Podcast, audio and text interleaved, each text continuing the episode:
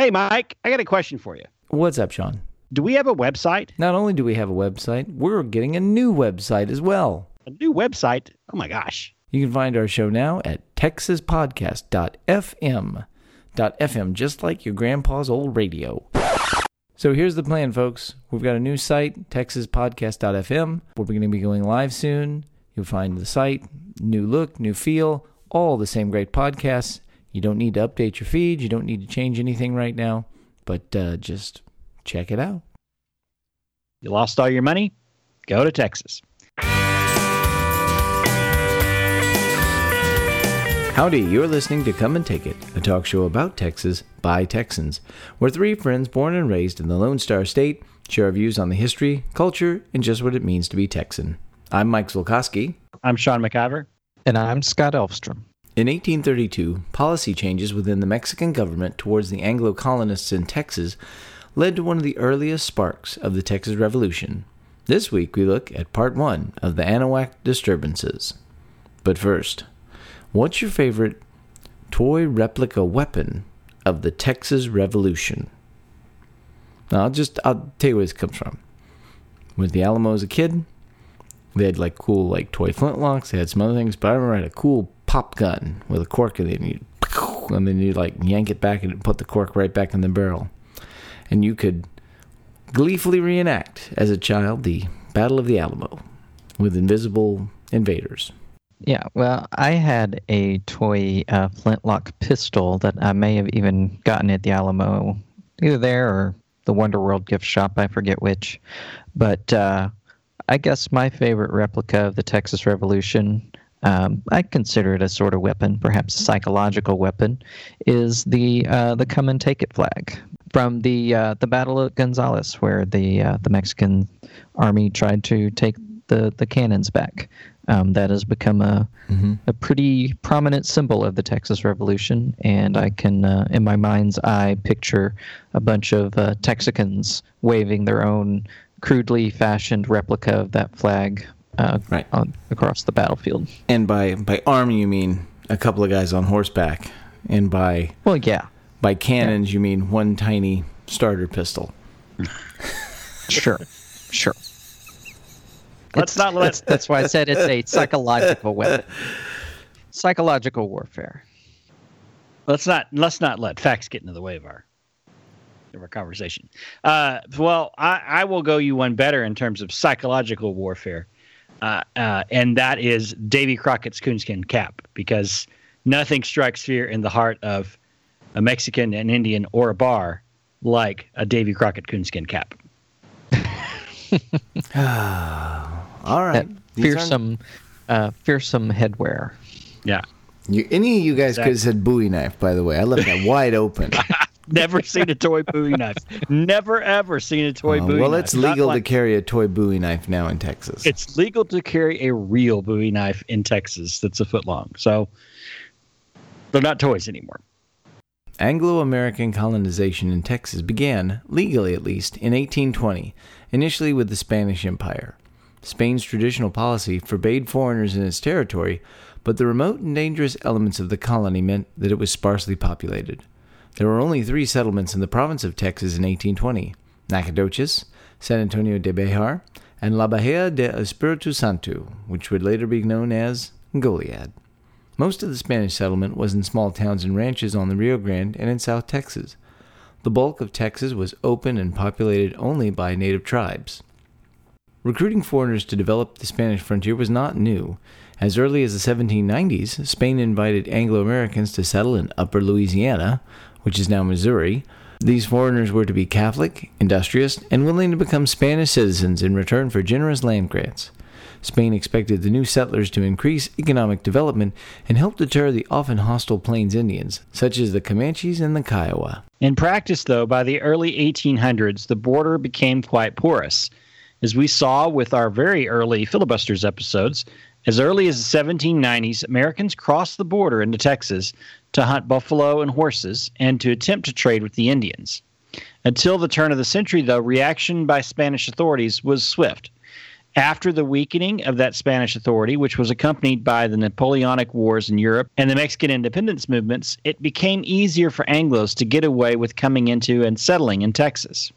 As had been the case with Missouri and Louisiana before the Louisiana Purchase, American squatters both preceded and followed the Gutierrez Magee expedition. Lafitte's pirate base on Galveston also brought American settlers. Most of them were chased out when the Spanish got organized enough to get rid of them, but when Mexico finally obtained its independence in 1821, there were again pockets of squatters settled throughout Texas. On his very first visit through Texas, Stephen Austin reported seeing cabins and farms along the Brazos and Colorado rivers occupied by American squatters. Indeed, this is where we get the Jug Hunter ghost story, which uh, we've talked about on our very first Halloween episode. Coming soon, Halloween. Was it the very first one? Yeah, it was. Yeah, it was. Tales of Old Brazoria. And as we also mentioned in our Stephen F. Austin episode, after fits and starts, the Mexican government, the governments, because there were multiple, initially wanted to continue the Spanish colonization plan after its independence. They granted contracts to impresarios who would settle and supervise selected qualified immigrants. The first of these, of course, was Stephen F. Austin and his original three. The first of these, of course, was Stephen F. Austin and his original Old 300 colony. Austin was followed by Hayden Edwards, Green DeWitt, and over 25 others, for whom much is named within the state of Texas. Each colonist was expected to take an oath of loyalty to Mexico and profess to be a Christian, which in this case for Mexico meant you better be Catholic. They are also legally forbidden from owning slaves, though the Coahuila, Texas Constitution allowed for what amounted to a form of indentured servitude, whereby slaves should be freed after 10 years. And of course, they weren't. Well, settlement in Texas was attractive for several reasons. Obviously, land was plentiful and it was ridiculously cheap even for the time. $1.25 an acre was not an uncommon high amount for land in Texas. A small amount of money could secure huge tracts of land, both for farming and for ranching. In addition, Mexico and the United States had no extradition laws enabling creditors to collect debts or to return fugitives. Texas became a safe haven for many Americans who've defaulted on their loans when the panics of 1819 and 1825 caused the southern and western economy to collapse. You lost all your money? Go to Texas. So finally, frankly, among many of the American settlers, they actually thought that either Texas wouldn't be in Mexico for long or that it actually already belonged to the United States because of the Louisiana Purchase. They wanted to get in on the cheap land and have clear title to it before annexation occurred, in the same way that the legal settlers in Missouri had done before the Louisiana Purchase. The Anglo American settlers imported their culture to Texas and resisted conforming to the Mexican culture, even when purchase by the United States became increasingly unlikely. The troubles caused by Hayden Edwards' Fredonia Revolt and the financial malpractices several other and the financial malpractices of several other colonies resulted in an increasing amount of heartburn for the government in Mexico City. The Mexican government of Guadalupe Victoria wanted to know more about what was really happening in Texas, so they sent a well respected commander who'd helped settle the Fredonia Revolt to Texas. His name was Jose Manuel Rafael Simeon de Mier y Terán. Mier y Terán was a young general who had served nine months as Minister of War, and in 1827, President Victoria named him to lead a scientific and boundary expedition into Texas to observe the natural resources and the Indians, to discover the number and attitudes of the Americans living there, and also to determine the United States Mexico boundary between the Sabine and the Red Rivers. Now remember, this is all a lawless no man's neutral land. Um, remember, this was a lawless neutral no man's land at the time. He considered Austin to be an honorable, qualified leader and liked him very much. He believed that Austin's colonists were industrious and appreciative of the new country. He also believed that the swarms of newcomers streaming across the border were a mixed bag of unruly and largely disreputable characters. Honest and dishonest alike, though, he startlingly stated that they, quote, carried their political constitutions in their pockets. Americans had been raised with the idea that it was self evident that they had unalienable rights, and it never occurred to them that those rights they'd been born with don't actually apply when you're in another country.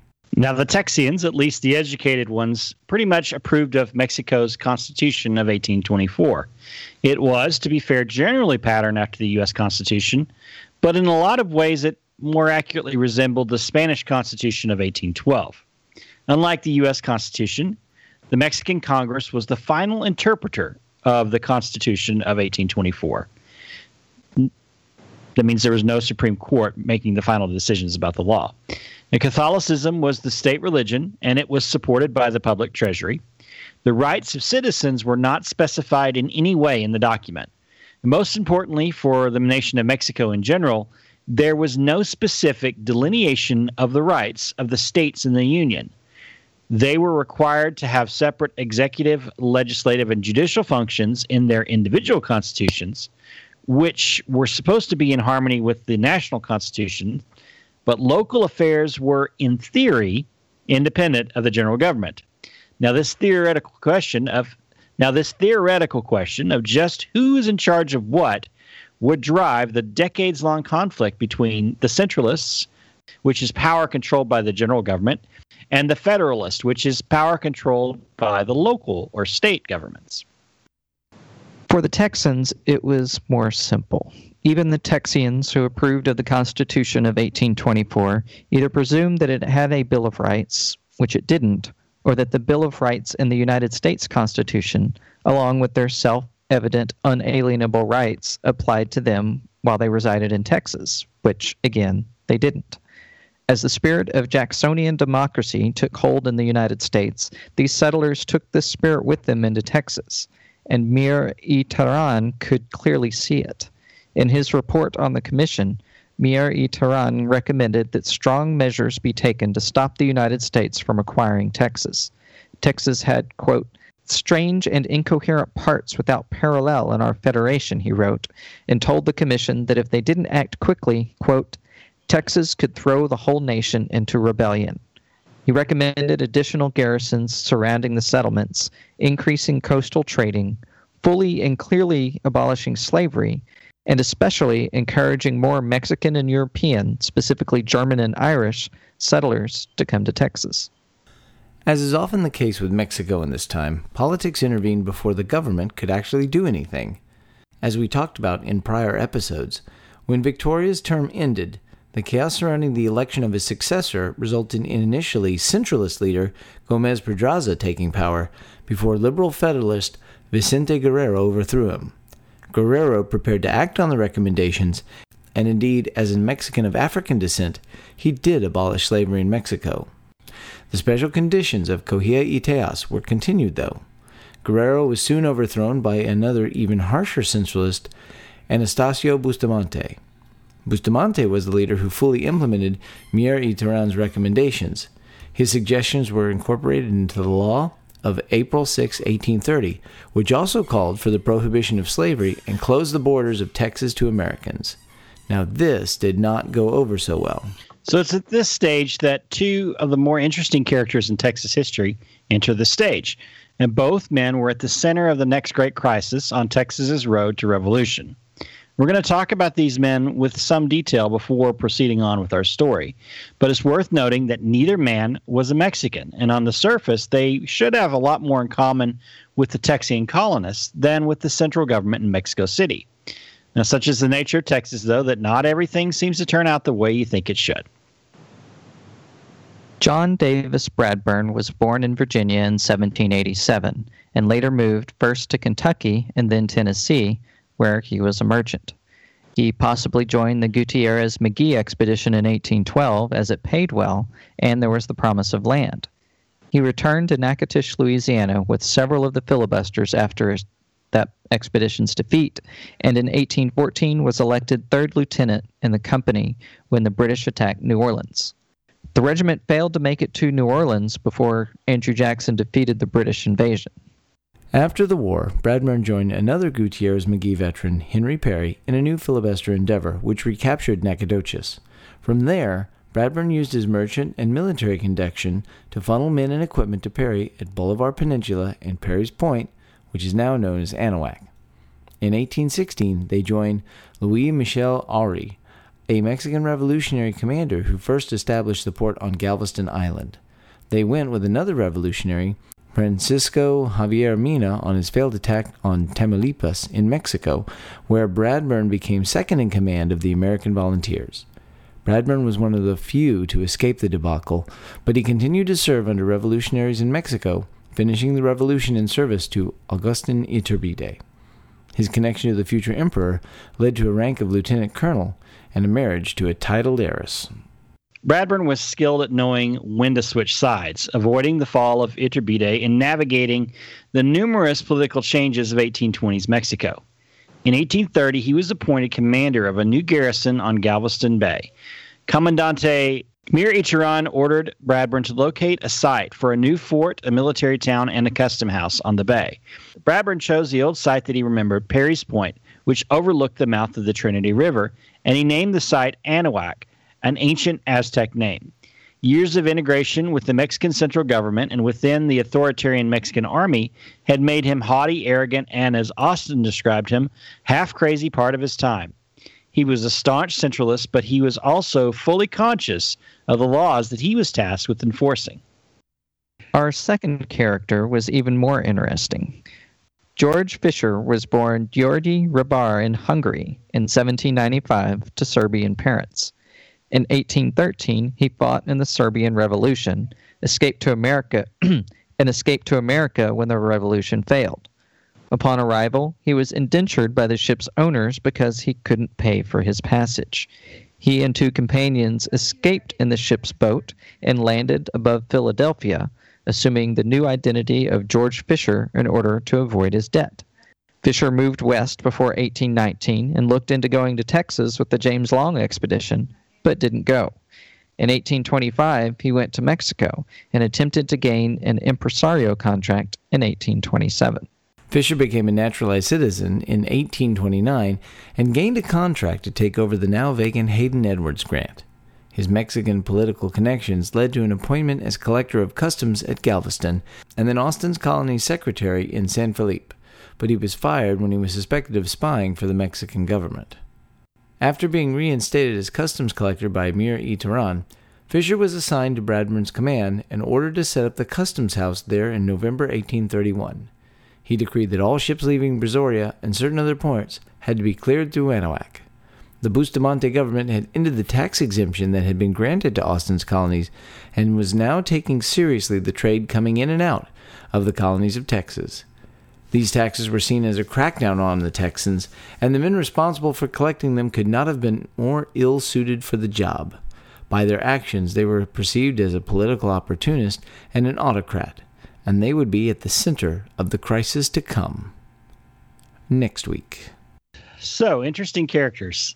Well, yeah, and I mean, and getting back to the the whole premise that we're discussing here is just the the idea. Um, you know, we were discussing a little before the show the whole idea that uh, Americans, as a culture, it seems a lot of the time, uh, we just tend to carry that with us. That idea that our our nation's constitution, our Bill of Rights, um, applies to us as people, no matter where we are on the planet, um, rather than you know our our nation. And in our current day of a more global world, um, that kind of makes sense. But uh, especially in the time of uh, you know pre-statehood Texas, um, that was really not a thing.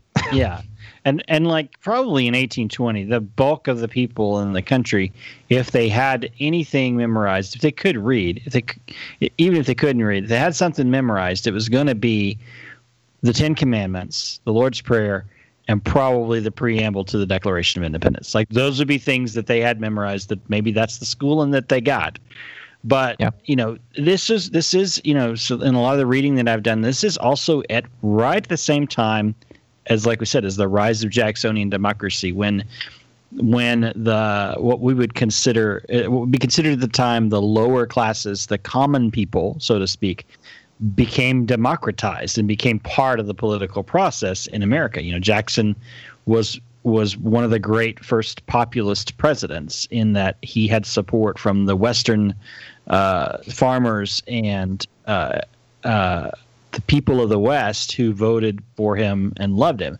and that was because you know they they favored a, a, devolution of of I'm sorry, that's because he favored an expansion of that democratic process away from the the active citizens of you know the nobility or not uh, the landed class into just everybody.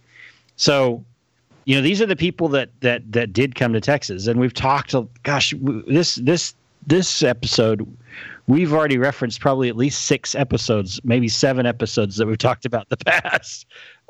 You know, here's the thing that we've said early on in some of the early episodes when we started going into this history. If you really want to understand the birth of Texas, you really have to like look, go back and look at like 50 years of the history of Mexico and its political struggles. Right, but also you got to look at you've also got to look at 50 years of American exactly, and that's the other point. Yeah, that's the other side of it too. Is that okay? These these people that fled, they fled into a you know it, look, let's be let's be honest. If you were in crippling debt, and there was an escape hatch that was right next door, with almost free land, you would go. You know, it was just it was too much. But I can see where they, it's interesting, like this uh, perception of the Austin people. Well, that's a good colony. Those are some good folks. And then there's these other guys. So anyway, I was just referencing. We've talked, we have talked a lot about these guys, and uh, it's fun to hear all these familiar names that we've talked about in a new story. Yeah, yeah, and and you know, every everybody ran away. You know, ran ran seeking forgiveness of their debts, and that was a common theme. Um, yep. I I think it's also you know similar to how there's a perception in the of the American Revolution that uh, Americans didn't want to pay their taxes. You know, from the British. I'm sure if you if you look at British history, it's the Americans didn't want to pay their taxes, and the Texans didn't want to pay taxes. And we're going to see uh, it, it's a little more than that. The, the taxes were kind of the tip of the iceberg, but there's there's other things going on uh, with this with these uh, the situation in that's going to be brewing in Anahuac. But the background is is that these are very fiercely independent uh, people who feel like they have rights that are that don't have to be written down. They just they those rights apply to them, uh, and it applies to them everywhere. And there's there's an idea that inalienable rights do apply to you everywhere, but in many cases there was a confusion of and a conflation of inalienable rights versus the stated Bill of Rights in the United States Constitution that people thought applied to them as well. That's an, that's I'm yeah. It's kind of fun. I mean, it, it seems like basic citizenship 101, but I right. You know, it was the past. People yeah, and yeah, and and Austin's letters between him and Mir and Tehran, Tehran, you know, Austin kind of agreed with this. They had the kind of the same opinion about all these new new Texans coming across the border. These, uh, you know, they both agreed they were they were they were a lot of of not not great, the greatest people. Austin carefully picked his colonists for the 300, you know, his original 300 and his later colonies. And for the most part, those people did abide by the rules and the laws, but uh, there was a critical mass that was brewing. Yep. Well, it's a virtual powder gag, so I can't wait to hear what happens next week. But Texas explodes. That wraps things up for today. You can find notes and links from today's show at brainstable.com. We'd love to hear from you, so like and share us on Facebook, follow the show on Twitter at Texas Podcast, or go to brainstable.com and leave some feedback. You can find our show and many other great history podcasts at historypodcasters.com. Follow us individually too. I'm on Twitter at Mr. Java. I'm Max Sean with two N's. And I'm Scotticus. If you love this show, Get out there and tell your friends and leave a review on iTunes because that helps us to find listeners just like you. And if you'd like to support the show financially, please visit patreon.com slash Texas Podcast, where you too can become a come and take it Texas Ranger. And don't forget to keep watching TexasPodcast.fm. FM, just like your grandpa's old radio. We hope you'll join us next time, and remember that even if you aren't from Texas, Texas wants you anyway.